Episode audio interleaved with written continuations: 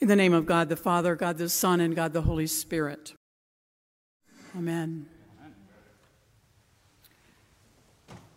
I think you've heard me say before that Christian Century magazine is one of my regular reads as I prepare for a sermon. And sometimes the reflections that are offered stick with me for a long time. I remember this story written by a young woman named LaDonna Sanders Nkosi, who's the planting pastor for a, a, gathering place, the gathering place in Chicago.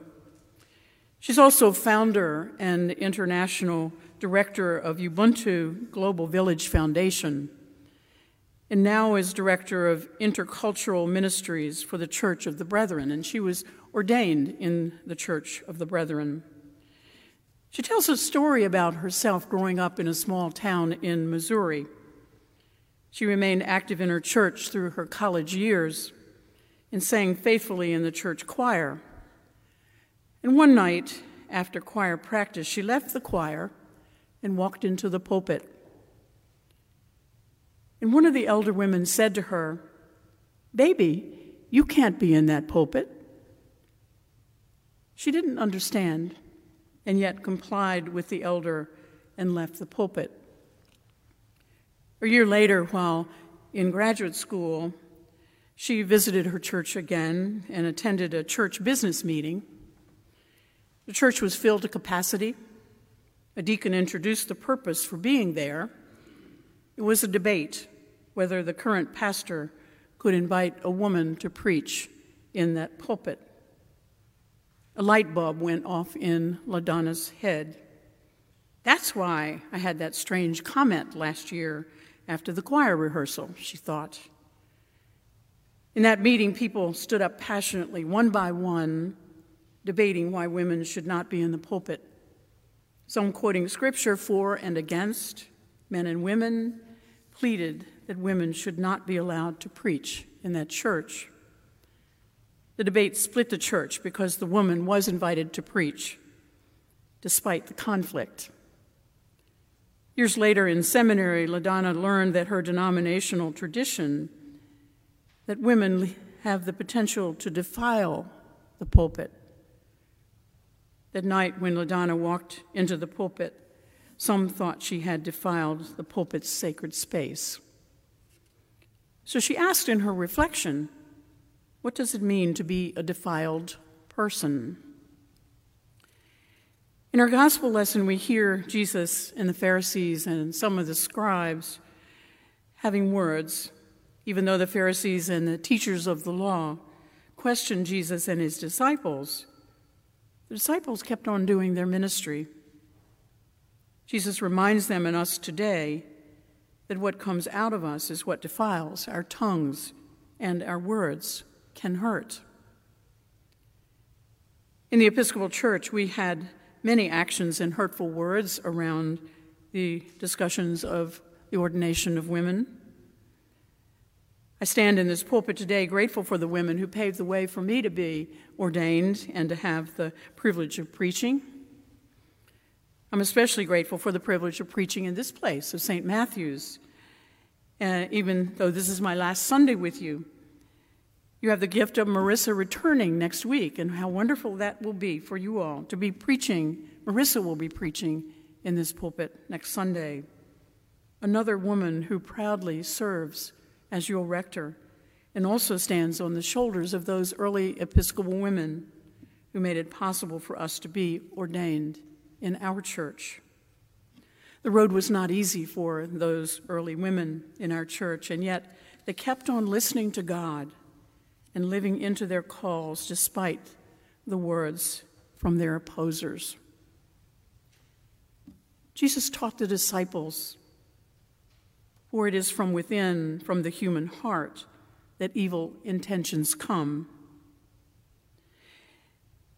Familiar writer and theologian Henri Nouwen writes powerfully about the heart, and he says the following The spiritual life has to do with the heart of existence. I find the word heart a good word. I don't mean it by it the seat of our feelings as opposed to the seat of our thoughts.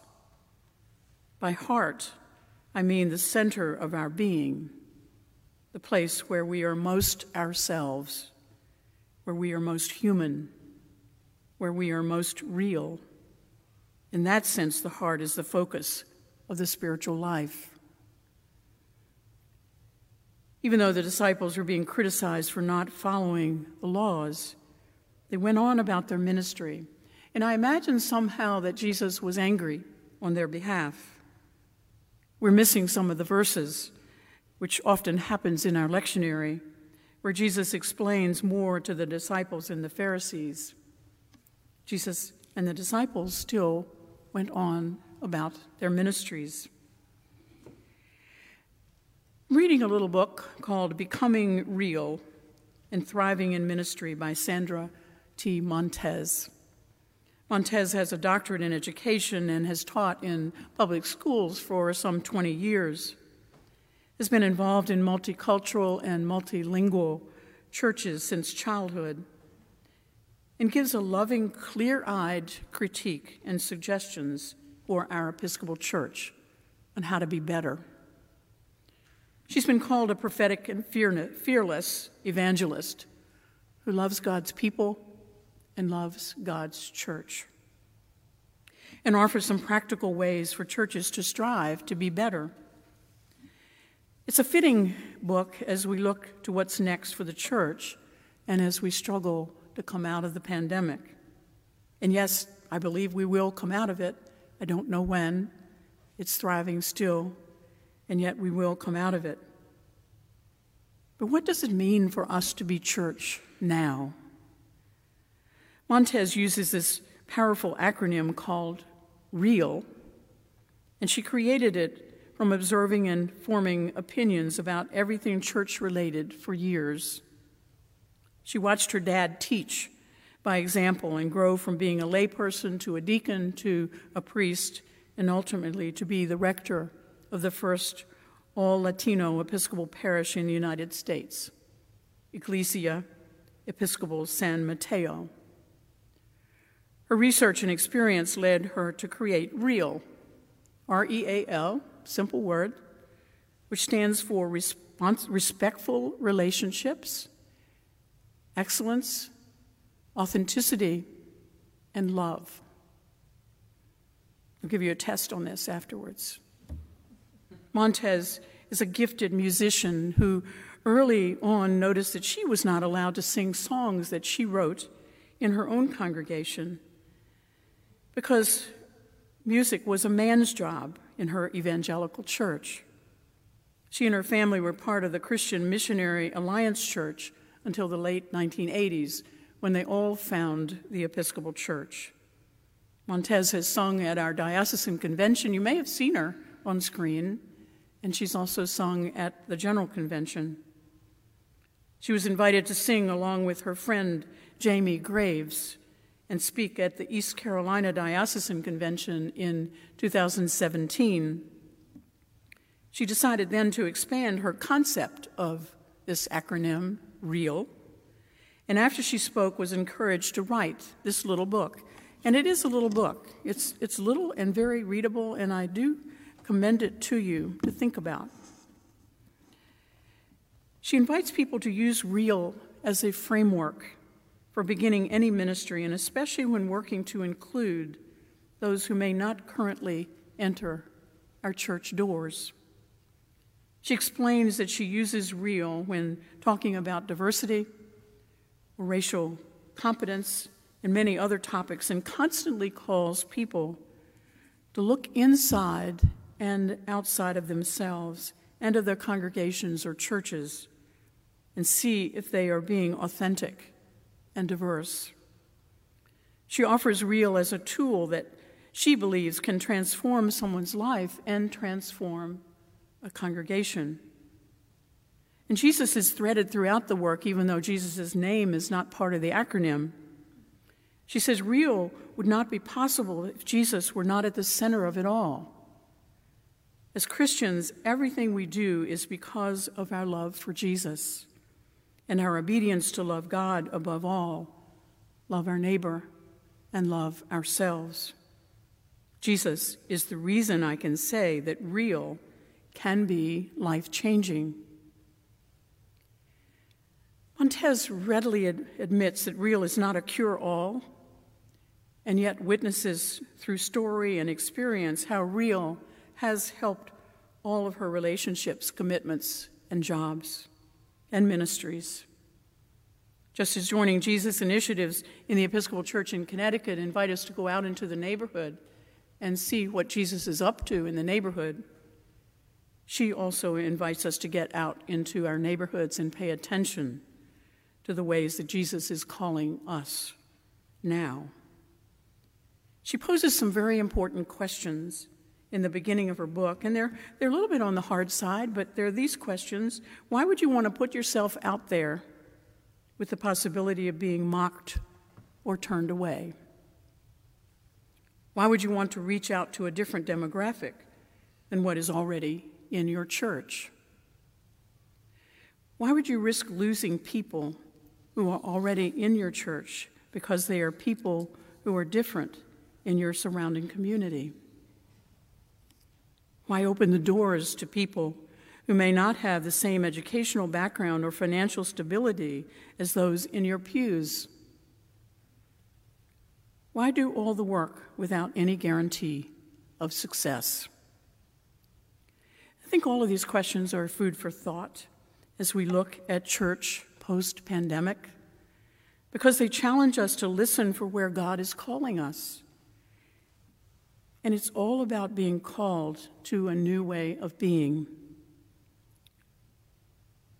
Love is the last piece of it, and we all know that Bishop Michael Curry encourages us to think about love is the way. Montes offers practical ways of exploring real in a congregation. There's a chapter for each way of being respectful relationships, excellence, authenticity, and love. And as a small group, explores them or tries them on, there are devotional resources at the end of the little book with scripture, prayer, meditation, song, reflection questions, and an activity. Jesus and the Pharisees and some of the scribes were having words. Even though the Pharisees and the teachers of the law questioned Jesus and the disciples, the disciples kept on doing their ministry. Despite the critique of others, they kept on doing their ministry. Jesus reminds them and us today that what comes out of us is what defiles. Our tongues and our words can hurt. Montes offers a new way of focusing on ministry where our tongues and our words and actions can heal and build relationships. I commend this little book to you from a prophetic and fearless evangelist who loves God's people and loves God's church. Let us pray with Montes's prayer on the topic of authenticity. Let us pray. God, Holy Spirit, we pray for a heart filled with humility as we seek to understand the vastness of your creation. We pray for a heart filled with honesty patience, and discernment to look inside our souls and see our true selves. Help us to accept and love ourselves so we can love and celebrate all who surround us. Please hold us accountable as we seek to live in authenticity and truth. We pray all this in the name of Jesus. Amen.